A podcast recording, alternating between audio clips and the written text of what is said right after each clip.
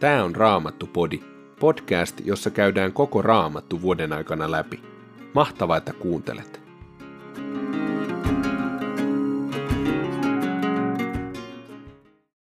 Tänään luetaan ensimmäisestä kuninkaiden kirjasta luku 13, evankeliumista Markuksen mukaan 8. luvusta jakeesta 11, 9. luvun ensimmäiseen jakeeseen saakka ja sananlaskuista 3. luvusta jakeesta 13 jakeeseen 22.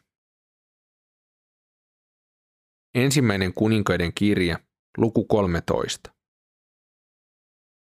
Kun Jerobeam seisoi alttarilla uhraamassa, Beeteliin tuli Juudasta Jumalan mies, jonka Herra oli lähettänyt. Hän julisti alttarille Herran tuomion ja huusi, alttari, alttari, näin sanoo Herra. Daavidin sukuun syntyy poika, Josia on hänen nimensä. Hän uhraa tällä alttarilla kukkuloitten papit, jotka polttavat täällä uhreja. Tällä alttarilla poltetaan vielä ihmisten luita. Hän ilmoitti myös, että nähtäisiin ennusmerkki.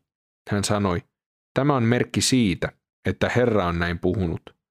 Alttari halkeaa ja tuhka leviää sen päältä ympäriinsä.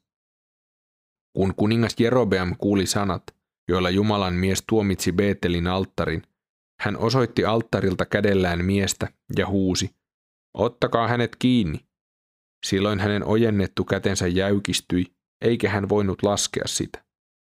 Alttari halkesi ja tuhka levisi alttarilta sen ennustuksen mukaisesti, jonka Jumalan mies oli Herran käskystä julistanut.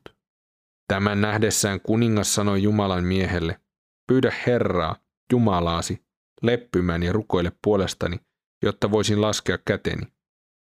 Jumalan mies pyysi Herraa armahtamaan kuningasta, ja kuninkaan käsi tuli entiselleen niin, että hän pystyi laskemaan sen. Kuningas sanoi Jumalan miehelle, tule kotiini aterialle, minä annan sinulle lahjan. Mutta Jumalan mies sanoi kuninkaalle, minä en tule mukaasi, vaikka antaisit minulle puolet talostasi. Täällä minä en syö leipää, enkä juo vettä, sillä Herra on kieltänyt sen minulta. Hän sanoi minulle, älä syö leipää, älä juo vettä, äläkä palaa kulkemaasi tietä. Hän lähti pois toista kautta, eikä palannut sitä tietä, jota oli tullut Beeteliin. Beetelissä asui vanha profeetta. Hänen poikansa tulivat ja kertoivat hänelle kaiken, mitä Jumalan mies sinä päivänä oli Beetelissä tehnyt. Kaiken senkin, mitä hän oli kuninkaalle sanonut, he kertoivat isälleen. Heidän isänsä kysyi heiltä, mitä tietä hän lähti. Hänen poikansa näyttivät, mitä tietä Juudasta tullut Jumalan mies oli mennyt. Hän sanoi pojilleen, satuloikaa minulle aasi. He satuloivat hänelle aasin, ja hän nousi sen selkään. Hän lähti Jumalan miehen perään ja tapasi hänet istumassa suuren puun alla. Hän sanoi miehelle, oletko sinä se Jumalan mies, joka tuli Juudasta? Olen, tämä vastasi. Hän sanoi miehelle, tule kotiini syömään kanssani. Mutta mies sanoi, minä en saa kääntyä takaisin, enkä tulla kotiisi. Myöskään en saa syödä leipää, enkä juoda vettä täällä kanssasi. Herra on kieltänyt sen minulta sanoen, älä syö siellä leipää, älä juo vettä, äläkä palaa samaa tietä, jota sinne menit. Vanhus sanoi miehelle, minä olen profeetta, niin kuin sinäkin. Sain enkeliltä tämän Herran sanan. Tuo hänet kanssasi taloosi, jotta hän saisi syödä ja juoda. Mutta tämän hän valehteli. Jumalan mies kääntyi takaisin hänen kanssaan ja söi leipää ja joi vettä hänen kotonaan. Kun he istuivat pöydässä, Herralta tuli sana profeetalle, joka oli hakenut miehen luokseen. Hän julisti Juudasta tulleelle Jumalan miehelle. Näin sanoo Herra, sinä et ole noudattanut Herran sanaa, etkä ole totellut käskyä, jonka Herra sinun Jumalasi sinulle antoi. Sinä olet kääntynyt takaisin ja syönyt ja juonut paikassa, jossa kielsin sinua syömästä leipää ja juomasta vettä.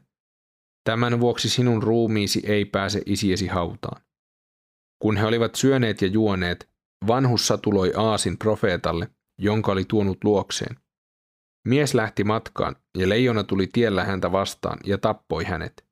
Hänen ruumiinsa jäi tielle lojumaan. Aasi seisoi sen vieressä, ja leijona seisoi toisella puolen. Ihmisiä kulki ohi, ja he näkivät, että tiellä lojui ruumis, ja leijona seisoi sen vieressä. He kertoivat tästä tultuaan kaupunkiin, jossa vanha profeetta asui. Profeetta, joka oli tuonut miehen tieltä takaisin, kuuli puheet ja sanoi, se on se Jumalan mies, joka ei totellut Herran käskyä.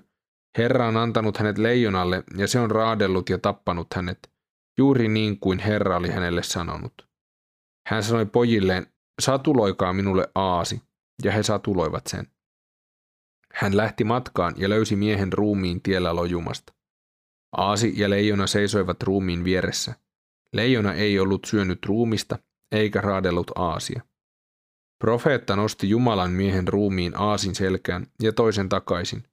Hän palasi kaupunkiin pitääkseen vainajalle valittajaiset ja haudatakseen hänet.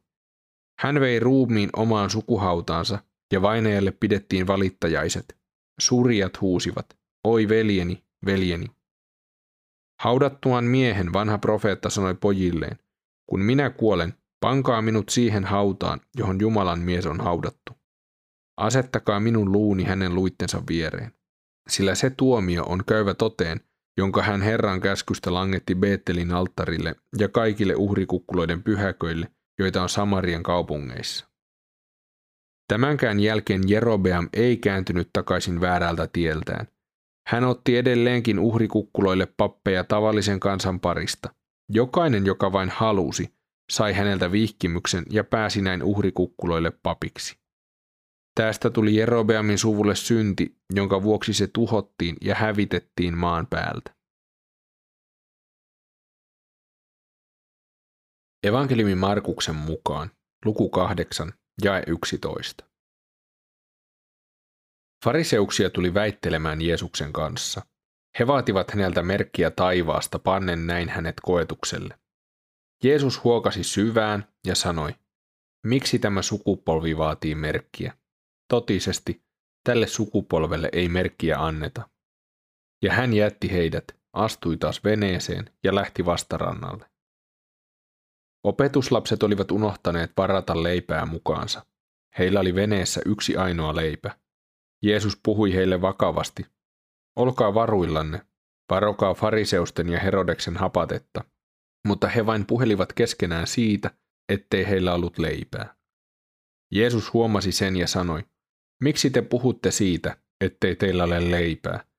Ettekö vieläkään ymmärrä? Ettekö käsitä? Onko teidän sydämenne paatunut? Onhan teillä silmät, ettekö te näe? Onhan teillä korvat, ettekö kuule? Ja ettekö muista, kun jaoin ne 5 leipää 5,000 ihmiselle, kuinka monta täyttä korillista te keräsitte palasia? 12, he vastasivat. Entä kun jaoin ne 7 leipää 4,000, kuinka monta koria te silloin keräsitte täyteen palasia? He vastasivat, 7. Jeesus sanoi heille, ettekö te vieläkään käsitä? He tulivat Betsaidaan.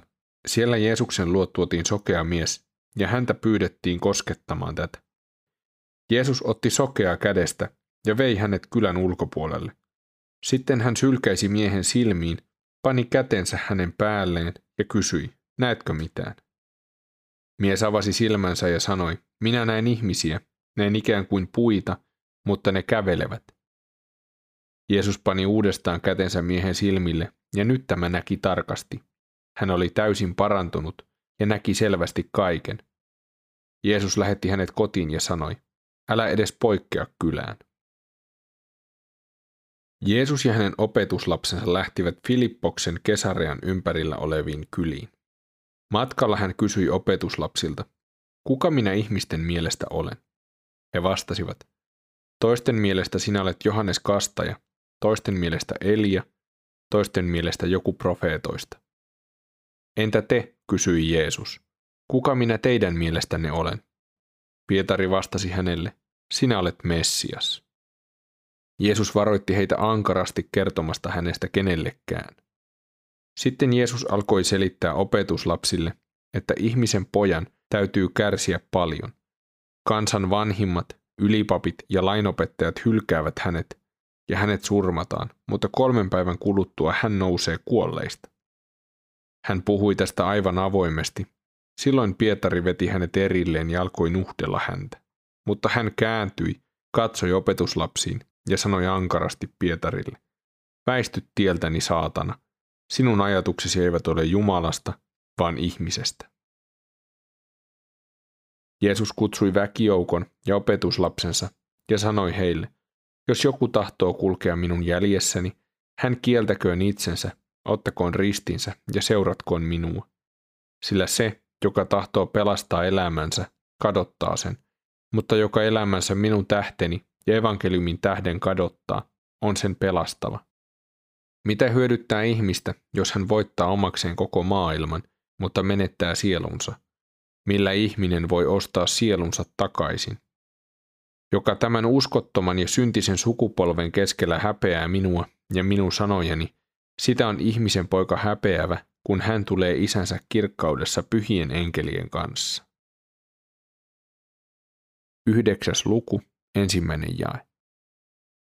Hän sanoi vielä, totisesti, tässä joukossa on muutamia, jotka eivät kohtaa kuolemaa ennen kuin näkevät, että Jumalan valtakunta on tullut voimassaan.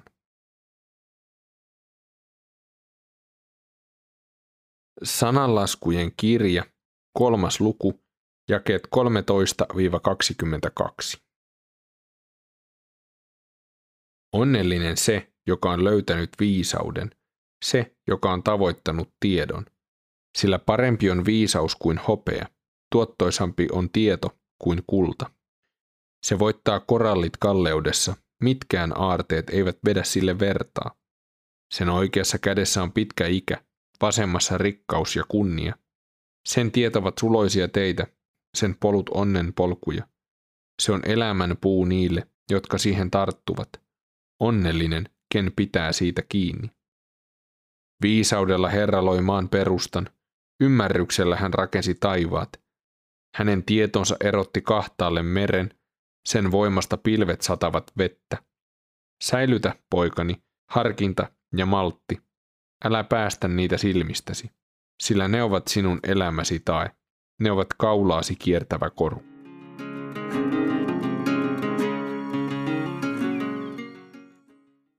Ensimmäisessä kuninkaiden kirjassa, luvussa 13, kerrotaan Jumalan miehestä. Tämä Jumalan mies on saanut sanan Herralta ja Herra itse on kieltänyt häntä syömästä leipää tai juomasta vettä. Sitten tämä Jumalan mies tapaa vanhan profeetan ja tämä vanha profeetta kutsuu tämän Jumalan miehen kylään luokseen syömään hänen kanssaan. Jumalan mies vastaa tälle vanhalle profeetalle, että hän ei saa sitä tehdä, että Herra on kieltänyt.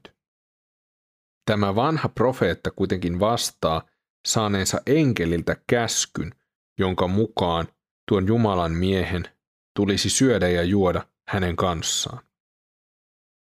Tämä vanha profeetta kuitenkin valehteli, ja seuraukset olivat musertavat.